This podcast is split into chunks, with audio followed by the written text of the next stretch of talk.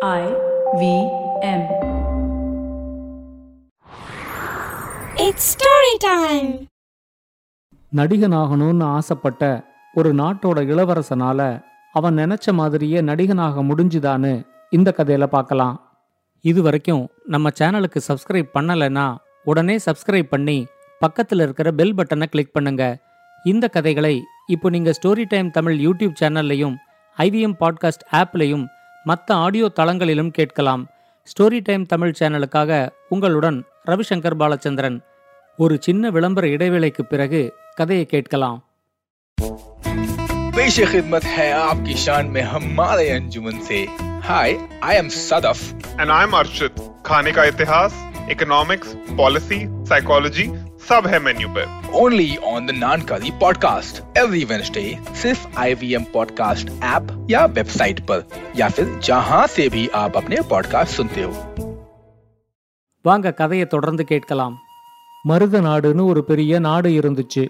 அந்த நாட்டோட ராஜா பேரு மகேந்திரவர்மன் அவருக்கு ரெண்டு பையன் பெரியவன் பேரு விஜயாதித்தன் ரெண்டாவது பையன் பேரு ஜெயந்தன் மகேந்திரவர்மனுக்கு ரொம்ப வயசாயிட்டதுனால விஜயாதித்தனை அந்த நாட்டுக்கு ராஜா ஆக்கிட்டு தான் ஓய்வு எடுத்துக்கலான்னு அவரு நினைச்சாரு. இத பத்தி அவர் விஜயாதித்தன் கிட்ட பேசினப்பதான் ஒரு பிரச்சனையே ஆரம்பிச்சுது. விஜயாதித்தன் அவர்கிட்ட உங்களை மாதிரி என்னால ஒரு நாட்டுக்கு ராஜாவாலாம் இருக்க முடியாது. என்னை என் போக்குல விட்டுடுங்க? அப்படின்னு சொன்னான். உன் போக்குல உன்னை விடணும்னா நாங்க என்ன செய்யணும்னு நீ எதிர்பார்க்கிற? இதே மாதிரி இளவரசனாவே இருந்துடலான்னு பாக்கறியா? இல்ல உன் மனசுல வேற ஏதாவது இருக்கா? அப்படின்னு மகேந்திரவர்மன் கேட்டாரு. இப்ப விஜயாதித்தன் அவர்கிட்ட எனக்கு இந்த நாட்டுக்கு ராஜாவா இருக்கிறத விட ஒரு நாடக நடிகனா இருக்கிறது தான் பிடிச்சிருக்கு. ஒரு நடிகரா ஆகறதுக்கான பயிற்சியை எடுத்துக்கிட்டு நான் நாடகங்கள்ல நடிக்க போறேன் அப்படின்னு சொன்னான்.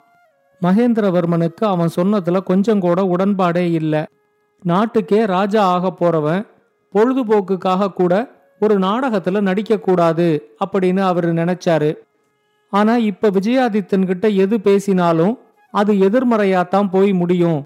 அதனால இன்னைக்கு இத பத்தி பேச வேண்டாம் இன்னொரு நாள் பேசிக்கலாம் அப்படின்னு நினைச்சு அப்படியா சரி பார்க்கலாம் அப்படின்னு மட்டும் சொல்லிட்டு அதுக்கு மேல எதுவும் பேசாம விஜயாதித்தன் கிட்ட விடை பெற்றுக்கிட்டு அங்கேருந்து வந்துட்டாரு. விஜயாதித்தன் அவர்கிட்ட பேசினதை பத்தி யாருகிட்டையும் விவாதிக்காம ஒன்னு ரெண்டு நாளைக்கு அவர் மனசுக்குள்ளேயே வச்சு புழுங்கிக்கிட்டு இருந்தாரு ராஜாவோட மனசு சரியில்லை. அவரோட மனசுல ஏதோ ஒரு குறை இருக்கு அப்படிங்கறத அவரை பார்த்த உடனேயே அமைச்சர் மதிவாணன் புரிஞ்சுகிட்டாரு அவரு ராஜா கிட்ட என்னாச்சு ராஜா?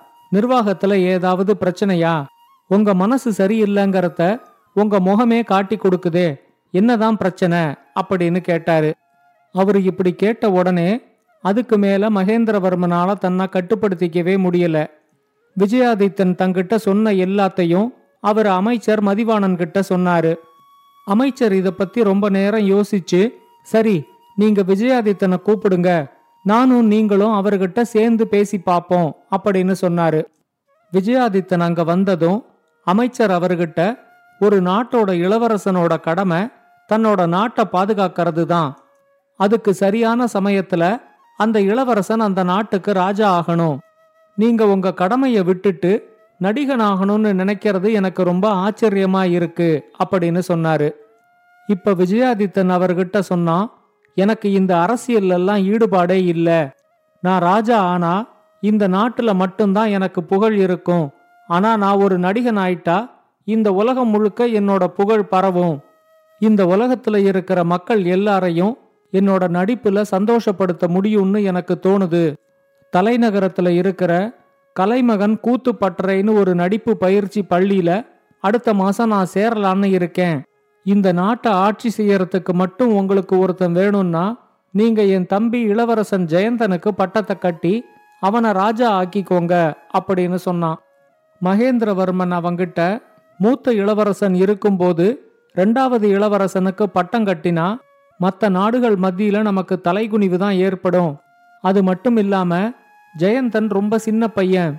அடுத்த பத்து வருஷத்துக்கு பொறுப்புள்ள எந்த பதவியையும் அவங்கிட்ட கொடுக்க முடியாது அப்படின்னு சொன்னாரு. இப்ப அமைச்சர் விஜயாதித்தன் கிட்ட சொன்னாரு உன்னோட ஆர்வம் நடிப்புல இருக்கும்போது உன்னை இந்த நாட்டுக்கு ராஜா ஆக சொல்றது கொஞ்சம் கூட சரியில்லைன்னு தான் எனக்கும் தோணுது. ஆர்வம் இருக்கிற துறையில தான் ஒருத்தரால சிறந்து விளங்க முடியும். ஆனா நீ நடிப்பு பயிற்சி எடுத்துக்கிட்டதுக்கு அப்புறமா நீ நாடக நடிகன் ஆகும்போது இந்த உலகமும் உலக மக்களும் உன்னை ஏத்துக்குவாங்களா அப்படிங்கறத இப்ப சொல்லவே முடியாது. அதனால நீ நடிப்பு பயிற்சி பள்ளியில சேர்ந்து படிக்கிறத விட அரண்மனையில இருந்துகிட்டே நடிப்பு பயிற்சி எடுத்துக்கோ. அதுக்கு தேவையான எல்லா ஏற்பாடுகளையும் நான் செய்யறேன். நடிப்பு பயிற்சி முடிஞ்சதுக்கு அப்புறம் உன்னை ஒருவேளை மக்கள் நடிகனா ஏத்துக்கிட்டா நீ தொடர்ந்து ஒரு நடிகனாவே இருந்துடு. ஆனா ஒருவேளை உன்னை மக்கள் நடிகனா ஏத்துக்கலன்னா நீ நடிப்பை விட்டுட்டு இந்த நாட்டோட நிர்வாகத்தை ஏத்துக்கணும். இதுக்கு உனக்கு சம்மதமா? அப்படின்னு கேட்டாரு. விஜயாதித்தனும் அரண்மனையில இருந்துகிட்டே நடிப்பு பயிற்சியை எடுத்துக்கிறதுக்கு ஒத்துக்கிட்டான். அமைச்சர் அவங்கிட்ட ஒரு நாட்டோட இளவரசன் நடிக்க வந்தா எல்லா மக்களும் அவனை பாராட்ட தான் செய்வாங்க. அந்த பாராட்டு எல்லாமே அவன் இளவரசன்கிற ஒரே தகுதிக்காக மட்டும்தான். அதை அவனோட நடிப்புக்கான அங்கீகாரமா நாம எடுத்துக்க முடியாது. அதனால நீங்க நடிப்பு பயிற்சி எல்லாம் எடுத்து முடிச்சதுக்கு அப்புறமா ஒரு நாடக நடிகனா நீங்க முதல் நாடகத்துல நடிக்கும்போது நீங்க இந்த நாட்டுக்கு இளவரசன்கிறது யாருக்குமே தெரியாம பாத்துக்கணும். அந்த நாடகத்துல நடிக்கிற மத்த நடிகர்கள் மாதிரியே நீங்களும் ஒரு சாதாரணமான நடிகரா மட்டும்தான் இருக்கணும். அந்த நாடகத்துல உங்களோட திறமைக்கு ஒரு அங்கீகாரம் கிடைச்சதுன்னா அதுக்கு அப்புறமா நீங்க நாடக நடிகரா தொடர்ந்து நடிக்கிறதுல எங்களுக்கு எந்த தடையும் இல்லை. ஆனா அந்த நாடகம் வெற்றி அடைஞ்சதுக்கு அப்புறம்தான் அதுல நடிச்சது இந்த நாட்டோட இளவரசன்கிறது மக்களுக்கு தெரியணும். இது உங்களுக்கு சம்மதமா? அப்படின்னு கேட்டாரு. விஜயாதித்தனும் இதுக்கு தன்னோட சம்மதத்தை சொன்னான். அடுத்த வாரமே அரண்மனையில விஜயாதித்தனோட நடிப்பு பயிற்சி தொடங்கறதா இருந்துச்சு. அதுக்கு முதல் நாள் அமைச்சர் அவங்கிட்ட சொன்னாரு நம்ம நாட்டுல இருக்கிற கோட்டையூருங்கிற மாகாணத்துல இப்ப தலைமை செயல் அதிகாரின்னு யாருமே இல்ல. நீங்க உடனே அந்த மாகாணத்துக்கு போய் அங்க தலைமை செயல் அதிகாரியா பதவி ஏத்துக்கங்க. நீங்க இந்த நாட்டோட இளவரசன்கிறது யாருக்கும் தெரிய வேண்டாம். உங்களோட மொழியில சொல்லணும்னா நீங்க அங்க போய் தலைமை செயல் அதிகாரியா கொஞ்ச நாளைக்கு நடிச்சுக்கிட்டு இருங்க. உங்களோட நடிப்பு பயிற்சியையும் நான் கோட்டையூர் மாகாணத்திலேயே கொடுக்கறதுக்கு ஏற்பாடு செய்கிறேன். உங்க நடிப்பு பயிற்சி முடிஞ்ச உடனே நீங்க அந்த மாகாணத்திலேருந்து மறுபடியும் அரண்மனைக்கே வந்துடலாம் அப்படின்னு சொன்னாரு. அவரு சொன்ன திட்டத்தை ஏத்துக்கிட்டு இளவரசனும் கிளம்பி கோட்டையூர் மாகாணத்துக்கு வந்து சேர்ந்தான். அங்க இளவரசன்னு யார்கிட்டையும் சொல்லாம தலைமை செயல் அதிகாரியா பதவி ஏத்துக்கிட்டான். அன்னியிலேந்து அவனுக்கு கோட்டையூர் மாகாணத்திலேயே நடிப்பு பயிற்சியும் தொடங்கிச்சு. அவனுக்கு நடிப்பு பயிற்சி கொடுத்தவருக்கும் அவன் ஒரு இளவரசன்கிறது தெரியாது. அவன் பதவி ஏத்துக்கிட்ட ரெண்டாவது நாள் அரண்மனையிலேந்து அவனுக்கு ஒரு கடிதம் வந்துச்சு. அந்த நாட்டு ராணி மதுவர்தினிய ஒரு பாம்பு கடிச்சிருச்சு அப்படின்னு கடிதத்துல எழுதியிருந்ததை பார்த்ததும் இளவரசனுக்கு ரொம்ப அதிர்ச்சியா இருந்துச்சு. ஆனா அவன் தலைமை செயல் அதிகாரியா நடிச்சுக்கிட்டு இருந்ததுனால இந்த கடிதத்தை ஒரு காரணமா சொல்லி அவனால அரண்மனைக்கு திரும்ப வர முடியாம போயிடுச்சு. அடுத்து வந்த ஒவ்வொரு நாளும் அவன் அரண்மனையிலேருந்து ஏதாவது கடிதம் வருமா அப்படின்னு காத்துக்கிட்டு இருந்தான் நாலு நாள் கழிச்சு வந்த கடிதத்துல ராணியோட உடல்நிலை இப்ப தேறிக்கிட்டு வருது அப்படின்னு இருந்துச்சு. அவன் கோட்டையூர் மாகாணத்துல இருந்த ஒவ்வொரு நாளும் இது வரைக்கும் அந்த மாகாணத்துல தீர்க்கப்படாம இருந்த பிரச்சனைகளை எல்லாம் ஒரு முடிவுக்கு கொண்டு வந்தான். அந்த மாகாணத்துல ஏகப்பட்ட பிரச்சனைகள் இருந்ததுனால விஜயாதித்தன் நினைச்ச மாதிரி அவனால நடிப்பு பயிற்சியிலையும் முழுமையா ஈடுபட முடியல. பகல் நேரத்துல நிர்வாக ரீதியான விஷயங்கள்ல அவன் கவனத்தை செலுத்த வேண்டி இருந்துச்சுன்னா ராத்திரி வேளைகள்ல அந்த மாகாணத்துக்கே சவாலா இருந்த கொள்ளை கூட்டத்தை பிடிக்கிறதுக்காக அவன் போக வேண்டி இருந்துச்சு.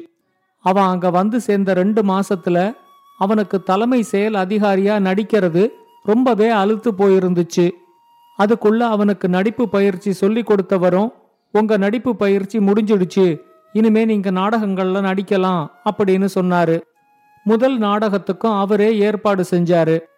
கோட்டையூர் மாகாணத்துல ஏகப்பட்ட பிரச்சனைகளோட போராடிக்கிட்டு இருந்த இளவரசனுக்கு நாடகத்துல முழுமையா கவனத்தை செலுத்தவே முடியல. ஆனா அமைச்சர் சொன்னதை மனசுல வச்சுக்கிட்டு இந்த முதல் நாடகத்துல தான் இந்த நாட்டுக்கு இளவரசன்கிறது யாருக்குமே தெரியாம பாத்துக்கணும் அப்படின்னு நினைச்சான். நாடகம் நடக்க இருந்த அன்னைக்கு மற்ற நாடக நடிகர்களோடையே போய் அவனும் உக்காந்துக்கிட்டான். அவங்க சாப்பிட்றதையே அவனும் சாப்பிட்டான். அவங்களுக்கு ஒப்பனை செய்கிறவரே இளவரசனுக்கும் ஒப்பனையும் செஞ்சு விட்டாரு. அவன் கூட இருந்த மற்ற நடிகர்களும் அவன் ஒரு இளவரசன்னு தெரியாம அவன் கூட சாதாரணமா பேசிக்கிட்டு இருந்தாங்க. அவங்க எல்லாருக்குமே மேடை நாடகங்கள்ல ஏற்கனவே நடிச்சு பழக்கம் இருந்ததுனால அவங்க ரொம்ப சுலபமா நடிக்க ஆரம்பிச்சிட்டாங்க. ஆனா இளவரசனால அந்த மேடை நாடகத்துல ரொம்ப நல்லா நடிக்க முடியல. அந்த நாடகத்தை பார்க்கறதுக்கு வந்திருந்தவங்க வேற இளவரசன் நடிக்கிற ஒவ்வொரு காட்சியிலையும் அவனுக்கு ஒழுங்கா நடிக்க தெரியல அப்படிங்கிற மாதிரி சத்தம் போட்டுக்கிட்டு இருந்தாங்க. ஒரு கட்டத்துல அவங்களோட கூச்சல் ரொம்ப அதிகமாகி இளவரசன் மேல அழுகி போன தக்காளியை எடுத்து அடிச்சாங்க. இப்படியெல்லாம் நடக்கும்னு இளவரசன் விஜயாதித்தன் கொஞ்சம் கூட எதிர்பார்க்கவே இல்லை. முதல் நாடக அனுபவமே அவனுக்கு பெரிய அவமானமா போய் முடிஞ்சிடுச்சு. அதுக்கு மேலையும் கோட்டையூர் மாகாணத்துல இருக்க பிடிக்காம இளவரசன் திரும்ப அரண்மனைக்கே வந்து சேர்ந்தான். மகேந்திரவர்மன் அவங்கிட்ட உன்னோட முதல் நாடகம் கோட்டையூர் மாகாணத்துல நடந்ததுனால என்னால வந்து கலந்துக்க முடியல. நீ தலைநகரத்துல நடிக்க போற அடுத்த நாடகத்துக்கு கண்டிப்பா நானும் வந்து கலந்துக்குவேன் அப்படின்னு சொன்னாரு. இப்ப விஜயாதித்தன் அவர்கிட்ட எனக்கு நாடகத்துல நடிக்கிற ஆர்வமெல்லாம் குறைஞ்சிடுச்சு. கோட்டையூர் மாகாணத்துல தலைமை செயல் அதிகாரியா நான் நடிச்சதே எனக்கு போதும். நான் இந்த நாட்டோட நிர்வாக பொறுப்பை எடுத்துக்கலான்னு இருக்கேன். அதனால ஒரு நல்ல நாளா பார்த்து எனக்கு ராஜாவா பட்டம் சூட்டுங்க அப்படின்னு சொன்னான். அவனோட இந்த மனமாற்றம் மகேந்திரவர்மனுக்கு ரொம்ப சந்தோஷமா இருந்துச்சு. விஜயாதித்தனோட பதவி ஏற்புக்கான ஏற்பாடுகள் எல்லாம் ஒரு பக்கம் நடந்துகிட்டு இருந்துச்சு. அமைச்சர் மகேந்திரவர்மன் கிட்ட வந்து இப்ப தலைநகரத்துல இனிமே விஜயாதித்தனோட நாடகம் நடக்க போறதில்லைங்கிறதுனால ஏற்கனவே கோட்டையூர் மாகாணத்துல நடந்த முதல் நாடகத்துல அவனுக்கு எதிராக கூச்சல் போட்டவங்களுக்கும் அழுகின தக்காளியை எடுத்து அடிச்சவங்களுக்கும் நாம பேசின சம்பளத்தை கொடுத்து அனுப்பிடலாமா அப்படின்னு கேட்டாரு. ராஜாவும் அவர்கிட்ட நீங்க சொன்ன மாதிரியே அதிர்ச்சி வைத்தியம்தான் சில சமயம் பலன் கொடுக்கும் அப்படின்னு சிரிச்சுக்கிட்டே சொன்னாரு. இந்த கதையை பத்தின உங்களோட கருத்துக்களை ஸ்டோரி டைம் தமிழ் யூடியூப் சேனல்லையும் பாட்காஸ்ட்லையும் பின்னூட்டத்தில் கமெண்ட்ஸாக பதிவு பண்ணுங்க. இது மாதிரி பல பாட்காஸ்டுகளை கேட்க ஐவிஎம் பாட்காஸ்ட் டாட் காம் இணையதளத்துக்கு வாங்க. இல்லை ஐவிஎம் பாட்காஸ்ட் ஆப்பை டவுன்லோட் பண்ணுங்க.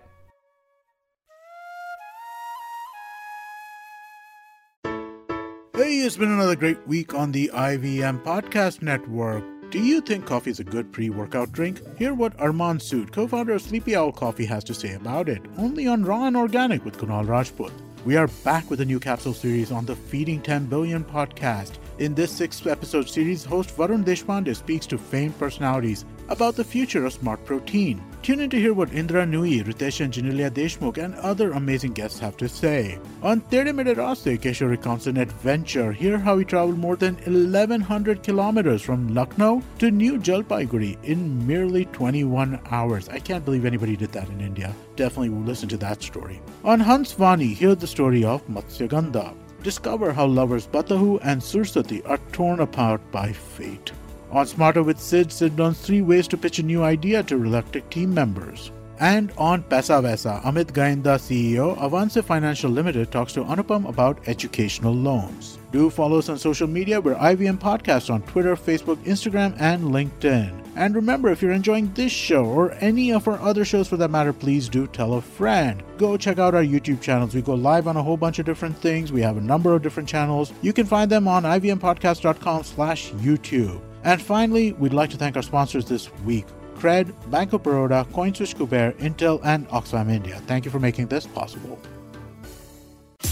Namaste, this is Cyrus Brocha. I am part of the government cancel culture program to remove rubbish off all the different streams available. So what we have is all the collected rubbish we put together on our show. It's called Cyrus Says. It's on IVM podcast. You have to watch it and listen to it. It's on our app. It's on our website. It's on the YouTube channel. It's on Facebook. There are many different ways. Don't bother me and ask me how. Uh, you have to find out. We talk to different personalities. Many of them are known. Some are just people we meet downstairs and invite them up for chai. But the point is, it's and it's very therapeutic. So please join in and listen to Cyrus Says.